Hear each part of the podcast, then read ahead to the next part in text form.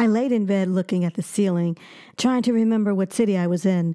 I knew I was on business travel, but I didn't know if I was in Cleveland or Chicago. What was I supposed to be doing that morning? I mean, I literally had to lay there for 10 minutes before I realized what I was supposed to be doing that day. I mean, work was so intense that sometimes I was just overwhelmed. I was working my dream job at a New York advertising agency, traveling, staying in nice hotels, paying for meals. I had a cell phone before it was popular. I mean, cell phones were still crazy expensive, but I had one. And I had a laptop. Yet I was completely overwhelmed and worn out all the time. The way I was traveling was not at all glamorous like I thought it would be.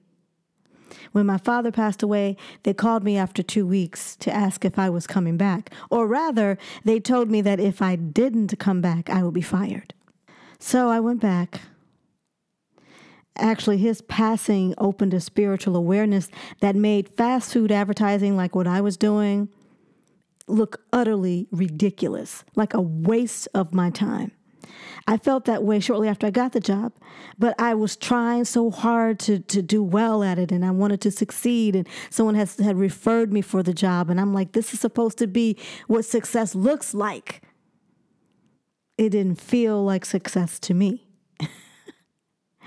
I had no energy for any kind of socializing. Whenever I did have a free weekend, I had to zone out just to recuperate you know, if I could just muster up the energy to take my laundry across the street to be washed, that was like huge. At the time, there was no phrase like grind culture, which we have now. My guest today is going to talk about grind culture. I remember reading a book called The Reinvention of Work because it was by Matthew Fox or is by Matthew Fox. I knew that there had to be some other way of working, and I am so glad that work has shifted and there's so many different ways of working that are considered valid. Well, I guess it depends on what circles you travel in, but they're valid in my circles. so now I'm going to um, tell you a little bit about my guest today and I want to thank you so very much for tuning in to the Center Her Power podcast. I love coming to be with you and sharing information. And if you like the podcast, can you subscribe? like and do all the things that people do when they like podcasts. I switched to a new service, a new podcast host, and so I'm hoping that works out. I I, I don't know. I may switch back. Oh, I'm not sure. I got to see how it works out. So you all let me know. You can send me an email at Sanaa at Center Her Power, or you can find me on Instagram at Center Her Power. And I'm going to tell you about our guest, and then we'll get into the show.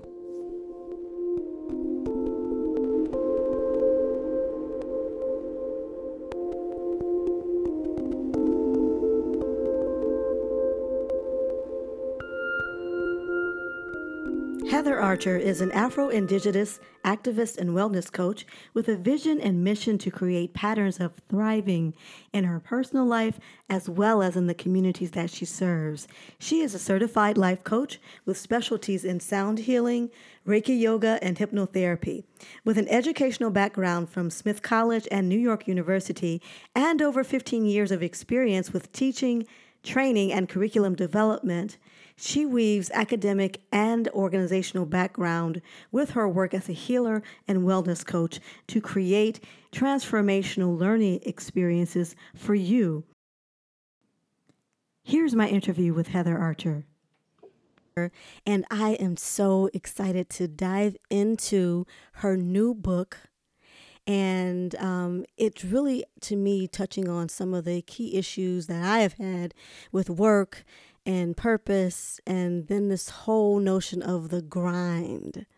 So, um, grind culture. Mm-hmm. Heather Archer, can you tell us a little bit about grind culture? What exactly is it? Oh, actually, you know what I wanted to do? I have something have something that I took mm-hmm. from your book, one of the exercises. And so I wanted to see if you can Okay. introduce yourself in that way. So in the book, you talked about Okay. um, understanding who you are and how you connect to your ancestors. I'm very much connected to my ancestors, and so I wanted to wondered if you could introduce yourself and give us your name, who the, who you are the daughter of, and who you, who you are descended from. Ah, I love that. Thank you for grounding us in that way. Um, my name is Heather. I am the daughter of Pamela and Marcus, um, and originally from Chicago. And my uh, I come from um, an Afro-Indigenous lineage, so that includes um, Lakota Sioux, Native American, and um, the Bubi people of um, of um, Equatorial Guinea and the Tikar tribe and the Fulani in Cameroon.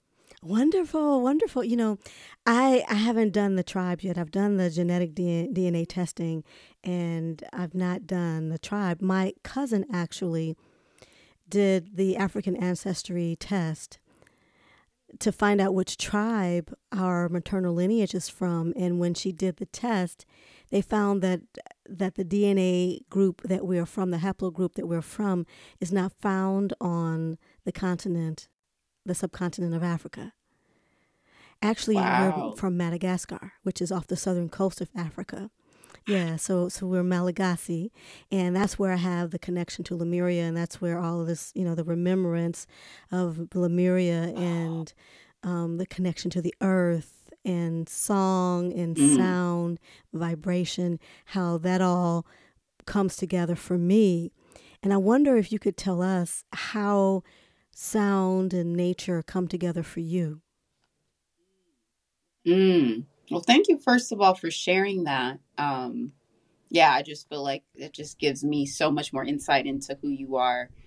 Um, so for for me, sound has just been a, a fact of life for my family uh, on both sides. Um, I have a, a, I have some classically trained musicians on both sides of my family, and you know they grew up in the the um, the church, the Christian church, um, and I never grew up religious, so I was kind of a weirdo in my family. It was like I, most of my family grew up in Chicago. I grew up in California. I wasn't raised religiously at all, but my you know family back in Chicago definitely went to church, and so a lot of the music is tied to the Christian church, and so and I've always loved gospel music I've never um like connected as much to the the religion part, but I love the music part.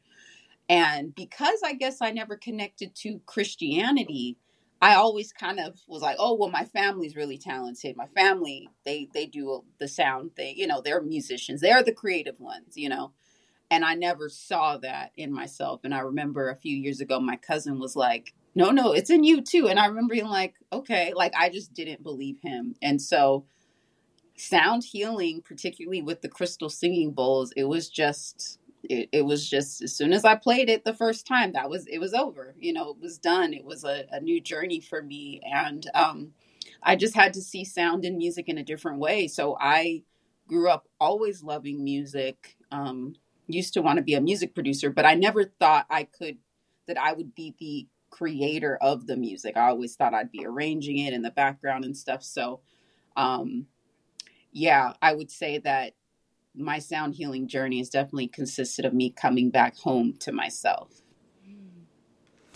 My my um, family was very musical too, and in my generation, my brother is a classically trained musician. My stepfather was a gospel musician, and I do love the music. And at one point, I was very religious too. Um, so I see in your work that there is a lot of spirituality.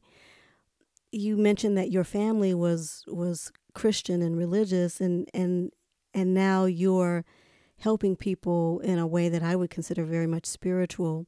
How do you see the hmm correlation? Do you? I, I really think that families sometimes um, that we've come here for a particular reason, like our lineage has a particular hmm purpose. What do you think about that? Yeah, thank you for asking these questions. Um, yeah, I think that my sound healing practice is definitely and and my my general career path currently is very much aligned with ancestral remembering. Um, because a lot of the things I was called to do by my ancestors and guides, I was very resistant to it. I was very resistant to getting my first set of singing bowls. I was I kept getting the nudge for months and I was just like, why am I thinking about these singing bowls? Like that's that's, you know, for I had all the reasons as to why I shouldn't. Um, and a lot of that had to do with representation. Like I don't see people like me playing them. I, I could be spending my mon- money other places. I could be spending my time other, th- you know, all those reasons that you you don't do the thing. Um, but it was the reclamation of, you know, learning about my ancestral roots um, really claiming a lot of my ancestry. I think I spent a lot of time feeling like the lone wolf in my family or like the black sheep. And so I didn't see myself as a part. Um, and that a lot of that had to do with just like how I was particularly raised. And yeah, I think even with the spirituality piece, because um, I, I very much, I actually was given a Bible about a year, maybe going on two Your years ago first now. Bible was two years ago? And uh, Wow. yes, that was given a yes. I I um yeah, never owned a Bible before. Um, but this Bible was from my great grandmother, and um, my uncle was in. When I did reconnect with my father's side of the family, my my uncle said he was instructed to give this Bible to the oldest living woman in in our lineage, and that's me. And I remember looking at this Bible like, okay, that's great. Like I'm I was happy to get the mementos, like the pictures, the obituaries, the letters, but I was like, I don't know what to do with this Bible, you know? And um I think just recently, especially as I started learning more about the the lineage of hoodoo and root work and how you know, a lot of times our spirituality, you know, during this transatlantic slave trade was like stripped from us in a lot of ways, and we had to hide it within Christianity. And so looking at the Bible from a different lens, not as a form of indoctrination, but as a form of perseverance you know um that that that was a game changer so i do study the bible now interestingly enough and um it's connected to my spirituality for sure um but yeah, my family and my spiritual pra- spiritual practice is just the closer I've gotten to my family lineage, the closer I've gotten to a lot of this soul work. Wow. Wow. Thank you so much for sharing so in depthly. Um, I see a link, a correlation between a passage that um, Khalil Gibran wrote about work and um, that, and I'm going to paraphrase it, that if we cannot work from love, from the love of our soul, then we'll make a bitter bread. And so it's better just to sit at the Mm, gates and pay alms, is what he's saying. I'll have to read it and share it in the mm, um in, in the when I do the editing. But but that work can for me, I've been really processing this whole notion that work is uh, also a spiritual calling. And it, as a spiritual calling it can also be uh, you know a grind. And can you talk to us a little bit about how you came to um, connect with this notion of grind culture i know that you were in your book you talked about how you were working in, in at a summer camp and i actually worked at a summer camp one summer and you're yeah Oh yeah yeah wow. in, in west virginia in the mountains and you're so right. You spend all of these days and you're creating this, these experiences for young people, and eh, there really is very little downtime to like reflect. I know for me, I always need time to re to regenerate Mm-hmm. after I've been around a large group of people, and especially after I've been around children. As much as I may enjoy them, Mm-hmm. they do require a lot, and they want your best. And if you can't come with your best, hmm then you know they're really going to be hurt by that, and the whole group can be hurt, even if you're you know. So I so I wonder if you could talk to me. I think I'm going to change this question. So if you could, could talk to me about what drew you to work with children in this therapeutic way. mm Mm.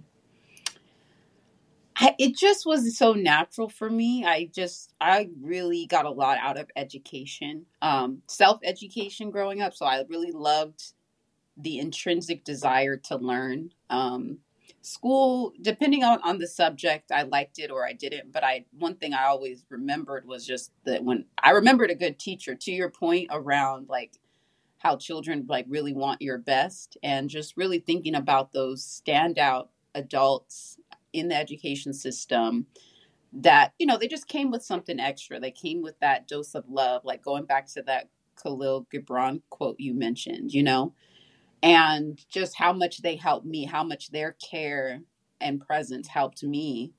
It was something i wanted to do um, to, to give back. And um, i knew i was going to be an educator when i was about 16 years old. Really weird story. I was um, I used to go and hang out in Barnes and Noble a lot. And um, I don't know, one day I passed by the reference section of Barnes and Noble and I was being I was homeschooling um homeschooling at the time so I was getting ready to graduate from from high school so I was just in the I was in a very self-study mode and in this reference section there was a a book which had all of the test scores um, of California schools and so I, I grew up in Southern California. And so I was like, all right, let me look at my my test scores from all the schools I went to, just you know, just because. And I just remember feeling so cheated because I looked at all the schools I went to and we were like in the 50, 50th percentile time and time again. And then I was like, well, let me look at the schools that are just really like right down the road, but they just happen to be in another zip code. Um, you know, with a little bit more money, and they were all in the 90th percentile. And we're talking about a few miles away from each other. And I was like, so literally, just because I didn't have, you know, I wasn't in the same zip code, I didn't get the same level of public education. Like, I just felt so robbed. And I was like, no, this isn't right, you know? And so I just remember just wanting to provide like equitable education experiences. So that fire of like that injustice is kind of what has always not always but um and up until very recently that's been kind of the thing that has fueled me of just like um providing some a, another alternative to people who look like me who you know who are just as curious as anyone else you know you know i i find having worked around people who are youth workers i worked i i guess I mean, there are people like you who kind of came up. I don't know if you did, if you came up through a youth program and then became a youth leader mm-hmm. and then yeah okay yeah. so you were you you were kind of cultivated and, and so you have a sense of um what is the word this there's a word where there's like adultism youthism and you you feel a sense that you've, you've been empowered to advocate mm-hmm yep. for youth, and particularly for yourself. And I, I didn't I didn't come up that way. I didn't come to youth work from that way, but I think that there's a there's a similar thread with people that I have met who are really the strongest advocates for youth those who feel that they um, in some way were not did not get what they were entitled to as a young person mm-hmm. how does that drive to um, advocate for yourself, how do you see that playing out in your work now? Mm.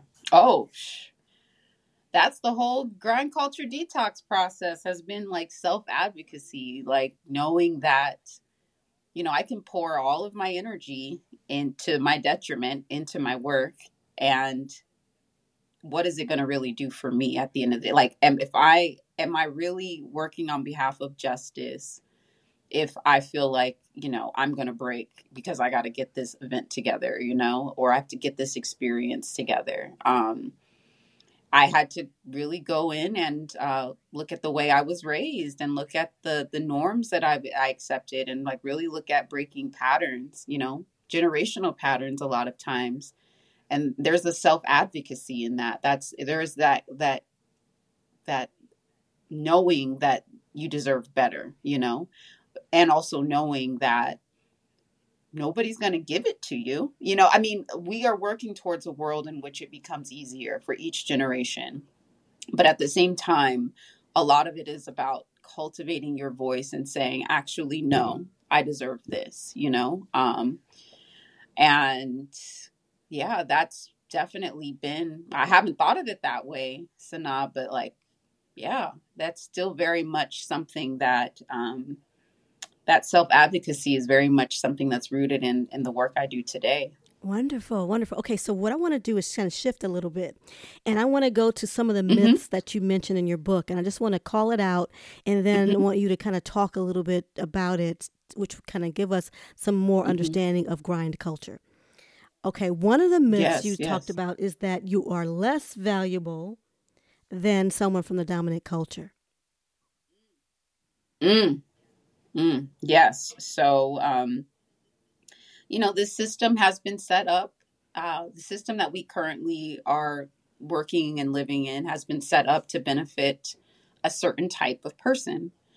And a lot of times that is, um, you know, what we'd call like cisgendered heterosexual white men, you know, um, that they get they eat first kind of thing. That's kind of how our society has been set up. And if you think about it, it's because it was created a lot of by the imaginations of cisgendered heterosexual white men, you know. And so there's a that makes sense, right? You know, you're going to create the vision of of you know for yourself. Um, and so with that, because we haven't analyzed that, you know, and we haven't done our healing work, once again, the ancestral healing work, it happens on both sides. It happens um, for the oppressor and the oppressed, and also knowing that, you know, I've been oppressed, but I've also been the oppressor, you know, so doing that necessary work. But if you don't have the time to do that healing work, you're just going to keep perpetuating that cycle um, of favoring a certain population in our society. And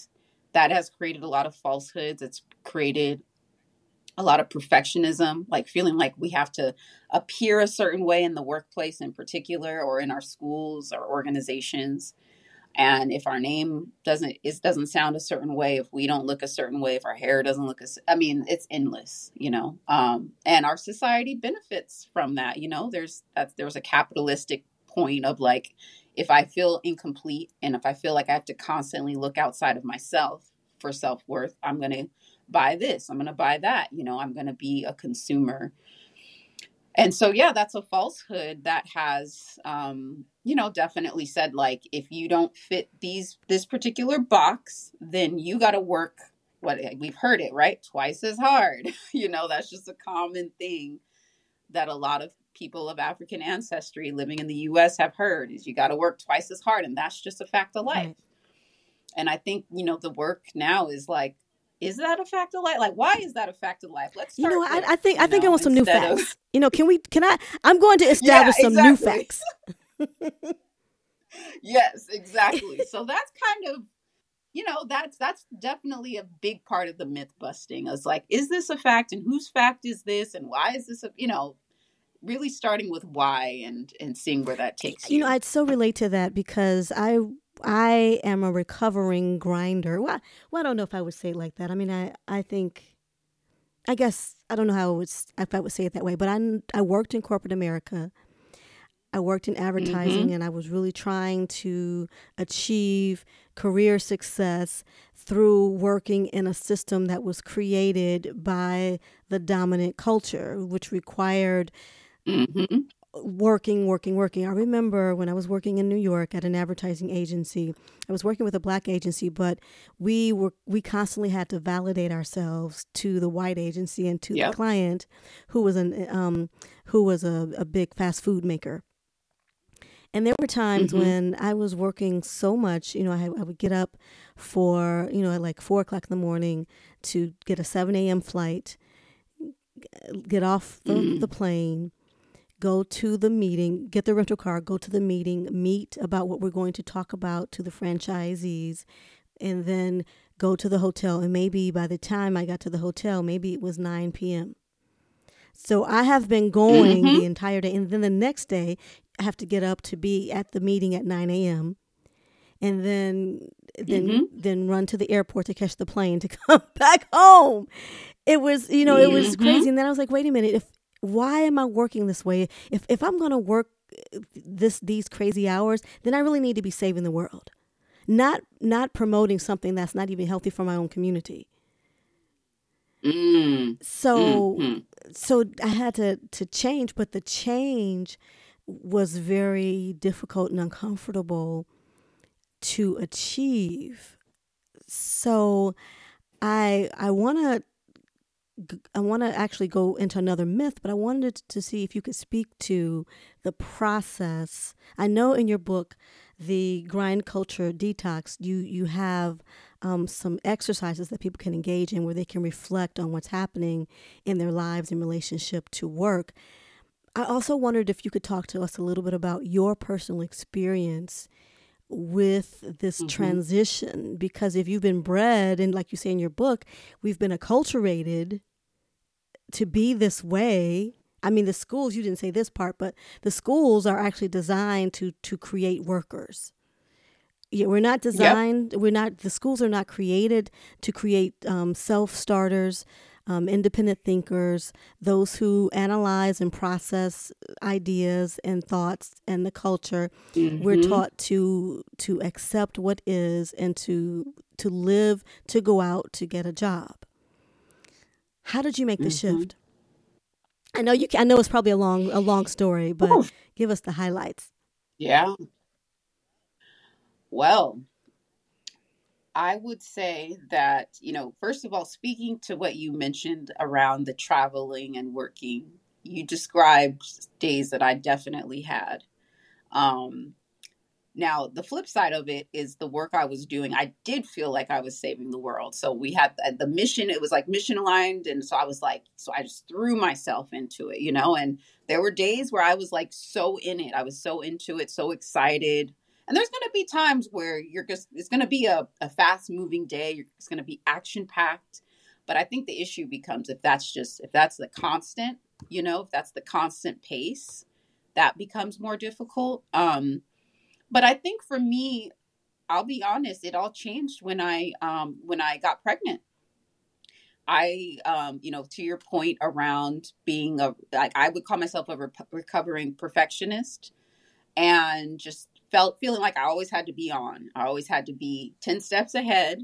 And that was I was bred that way to navigate a lot of these white dominated institutions, you know. Um so going to predominantly white institutions for college um, there was a certain way I had to move and navigate. Um, and I, in a lot of ways, it supported me in the workforce, you know, but it wasn't necessarily healthy for my well being. And it particularly wasn't healthy for creating a family, you know. Um, if I'm putting everything into my work, you know, that's cool. But then what if, until it's not, until, you're a caregiver, you know? And so, really understanding my humanity outside of my work that was the that was the first step for me and you know i talk about it in the grind culture detox but there was this moment of like wow i've never and this is my own ableism coming out i never had the experience of feeling like my body or my bit like my body was a liability like my ability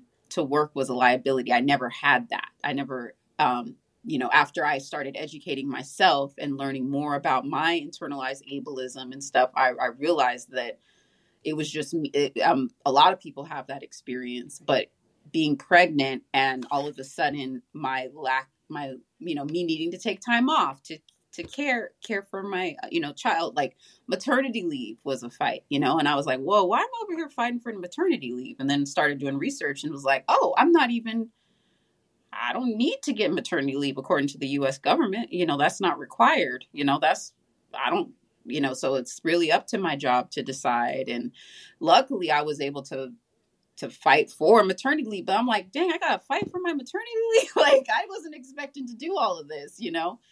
And um, yeah, I think you know when I I, I had my baby, I, I, I was able to get two and a half months off, but that still didn't feel like enough time, you know. And I was like doing research into like places like Canada where they get like nine months. I'm like, really, like, you know, or places where there's paternity leave too. Um, and so I was already in a position of like, dang, like I really do wish I could have a little bit more downtime, but you know, bills got to get paid you know, I also got a I got promoted at the same time that I came back to work. So I, I got a promotion where I was doing a lot more, taking on a lot of responsibility and also a new mom and just really feeling the pressures of like when I was at work and working overtime and taking calls outside of regular work hours and stuff, I was feeling guilty it was it was it was being done out of a sense of guilt of like because you know I was also taking breaks to breastfeed and and that sort of stuff where I had to pick up my son early. So a lot of that's when I started to see my humanity differently, like outside of just me being a producer, but but also being a caretaker, raising a human life. Um, that's when things really shifted for me, and and I started to see my my existence a lot differently because I was like, oh, this is very conditional. This is you know um if I, it's all good until i gotta take i gotta have set some boundaries around work and that sort of stuff. So that was kind of my journey and um you know working at the particular summer camp i was at you know we were doing healing work. You know we had the sound healing we had the yoga we were teaching african history. All this all the stuff on paper was right but what wasn't right was we didn't have the space to rest we didn't have the space to slow down. And so, you know, a question, a critical question I ask myself with any work I do now, specifically in the name of healing, is, you know, it, is it healing work if I if if people don't feel safe resting? And I would say I, I don't think so. I don't think that that's healing work. You know, um, we should have permission to pause. We're not all going to go at the same pace, and we we get to tap out. It's okay to tap out sometimes. That's a part of the ebbs and flows of life, and I learned that in a very hard way, worked my body really hard that summer. Um, you know, I knew something needed to change when I was like going 16 hours without eating because my stress response, when I'm in a lot of stress, my appetite goes. But it's like, I can't be doing that when I'm breastfeeding, you know, like that's not that's not really a thing. I got to make sure my my body is um, providing nutrients. And so, yeah, it was like, oh wow, I can go 16 hours without eating, running myself ragged, not getting a lot of sleep, and breastfeeding, and nobody's going to tell me to slow down. It's got to be me. If I don't set this boundary, I who will? You know, nobody else will. And it was that moment of like, Heather, this is you. This is a you thing. Um, yes, we live in this society, and yet if if you want to thrive, you know, you gotta you gotta start setting some boundaries. And that's that's that's very yes. So I want to go. Uh, you talked about some of the some of the um, signs that you may be in a grind culture, and so I wanted to go on to page seventeen of your book, and I'm going to read a mm-hmm. couple of them, and those who are listening might be able to kind of judge for themselves whether or not they mm-hmm. see them they see this in themselves so one you said how often do you skip mealtime at work which is something that you you talked about how often mm-hmm. do you feel mm-hmm. guilty when you aren't working mm-hmm. how often do you check work related emails after your workday is officially over or if you're self-employed the workday never ends you know that's something that i mm-hmm. really need to work on um, how often do you feel like your work is in competition with your family? And how often do you miss out on family events or activities? So those are just a few of the I know you have a list of I think, you know, about 15 or 20 ways that you can know whether or not this actually applies to you. Like if you're, you know, like the mm-hmm. boundaries mm-hmm. between work and your in your life and your well-being are are have been crossed. How did you come up with those mm-hmm. questions? Um, I'm very I'm very much connected to my routines. I'm somebody who is a creature of habit in a lot of ways. Um, And I, you know, when I was in, at the height of grind culture, I was very much in my calendar. So um, everything, every minute was accounted for. You know, everything I had to do was on my calendar. Everything's color coded and stuff. And so I started, you know, because I am this creature of habit and routine, and I lived by my calendar so much, I started to see, like, wow, if I don't put my livelihood in my calendar, it won't get done. You know, if I don't make the, you know, not just the things I have to do visible on my calendar, but also the processing time that I need, the rest time that I need. If I don't start doing that, like that that would that just seemed like a really attainable way for me to start setting some boundaries and so like really look okay how are you living your life and i was able to see that by looking at my calendar and um yeah i think you know a lot of this came from my own healing journey around um grind culture um i've been very much inspired by the nap ministry and um and the work of Tricia Hersey around naming grind culture and um I think for me, the way I've propelled the work is like, okay, how do we name grind culture in the workplace? And how do we, what are some small, subtle shifts that we can make within our day? Um, you know, once we name grind culture, what's in our locus of control? And so, our the way we set up our day, that's in our locus of control, you know. Um, not all that sometimes we're gonna have busier days than others. However, it's like if we go back to the things that the choices that we make it's a way to start shifting um shifting the grip that of that grind culture has on us. And so when i you know ask people to do that assessment i always preface it by saying this is not for you to you know get an a plus on you know or to be the well-being ambassador. Like no this is we're all going to answer these questions like we're all going to look at this assessment after and be like dang there's no nobody's going to really be absolved from that, but it is a way of naming it of like you know, it's just making making the elephant in the room be heard, I think is was the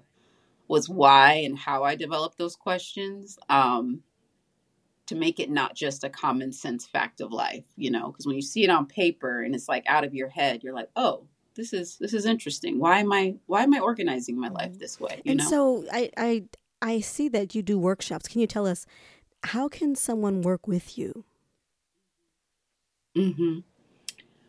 Well, there's a couple of ways. So um, I do one-on-one coaching where I take people through a, a grind culture detox coaching experience. It's an eight-week experience.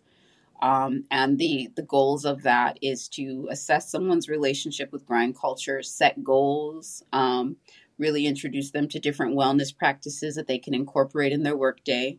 If we if we wait to heal after work, the healing a lot of times won't necessarily happen or not in the ways in which we need it to happen. And so it's like how do we bring the healing practice into our work so that we're in a state of flow instead of the grind. Um, so that's one way. Um, another way is, you know, buying the book. You know, the book has some really um, cool practices in it to just, you know, if you're like curious about grind culture and you're like, you know, I want to assess my relationship with it. You can you can also do a self study through reading the book. Um, I also have a um, a group um, coaching subscription program. So um, it's a monthly subscription where we read the book together. Um, we'll do activities related um, together. We focus a lot on energy healing.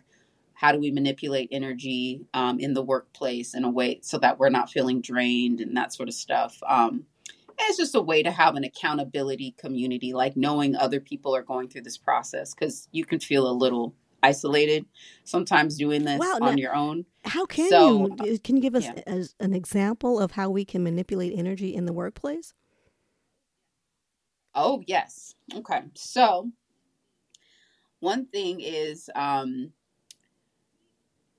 we the people that we work with sometimes we get to choose who we work with. Sometimes we don't you know? So with that you encounter all kinds you know? Um some people you're going to work well with together. Some people might be considered what we might call like an energy vampire. And you know that might be done on perp that might be a purposeful thing or it just might be a trauma response that they're that they're doing. And so um, a lot of ways you can tell um, is is through boundaries. If people accept your boundaries or not. You know, if your boundaries are reasonable, like, all right, I'm off at five. You know, I, I'm legally contracted to work eight hours a day, but you're constantly seeing that you're bound that boundaries being tested constantly by one particular colleague or one particular um, you know manager that might be a sign of okay there's an energetic manipulation happening and some so we might need to work on that. And so then you know you might need to do um, one tech uh, one really easy technique is if you're working with a challenging person in the workplace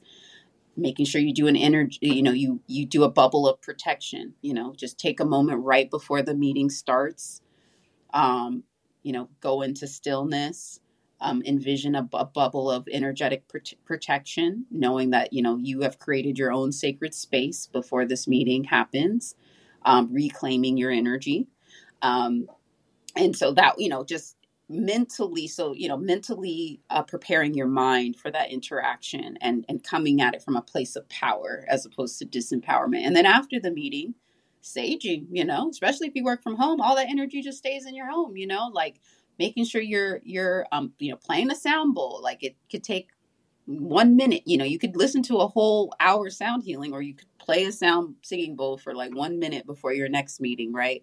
Clear the space you know? So you know really seeing it from you know sometimes like you know from a spiritual warrior you know wellness warrior like sometimes there is a there is a, a way of a peaceful warrior with the work of the grind culture detox because not everybody's going to understand it or support it. Um, and accepting that and also still like remaining in your power remaining in your sovereignty um, you know while living and working in this world Wow. Thank you so much for sharing that. Okay. So, if people want to work with you, they can do individual co- co- coaching, group coaching. You'll take them through the book. Mm-hmm. Um, they can walk through the book. And mm-hmm. how else? I know that you did a work, a retreat not long ago, or. Yeah, so I I do retreats from time to time. I haven't done my own like hosted my own retreat. That's in the future, but I do um like there's actually one coming up in um October um, I'll I'll send the information so that if anybody kind of wants to attend, but it's I'll be doing a sound healing and breath work retreat um, with um, with a, a, black yogi. Her name She Rocks Yoga. She does some amazing uh, yoga and breath work. So she has a whole setup in Joshua Tree, California. It'll be a four day experience. Um, so I'll be uh, presenting at that. Um, and also i have a podcast too so like you know we, we i'll interview different people who are going through the grind culture detox process in their own ways to get strategies um, also you know if you go on my website at thrivingwithheather.com i also have some some um, some free toolkits you know if you want to you, you know kind of start the process but maybe you're not ready to do the the one-on-one coaching or the group coaching. There are some toolkit downloads um, which um, i have one a, a, thriving toolkit that you can download which gives you a, a, book recommendation list for your grind culture detox process and different ways to start organizing your calendar in a humane way um, so yeah I'm, I'm really working on making sure my services reach folks where they're at you know in different different points of the journey because we're all at different points of the journey well heather archer thank you so much for joining me on Center Her Power podcast. You share such such great information, and it's a great book. You all, you be sure and get it. Thank you, thank you so much. Thank you for holding this space, and uh, it was just it was really great um, connecting with you. And thank you so much for your thoughtful question. You're very welcome. Hey, everybody. We're talking about this quote in the interview, and I wanted to just step aside and put this little quote in here so that you have it. This is from The Prophet. The name of the book is The Prophet by Kahlil Gibran. Work is love made visible. And if you cannot work with love, but only with distaste, it is better that you should leave your work and sit at the gate of the temple and take alms from those who work with joy. Meaning, look at look at and honor those who work with joy. For if you bake bread with indifference, you bake a bitter bread that feeds but half man's hunger. And if you grudge the crushing of the grapes, your grudge distills a poison in the wine. And if you sing, though as angels, and love not the singing, you muffle man's ears to the voices of the day and the voices of the night.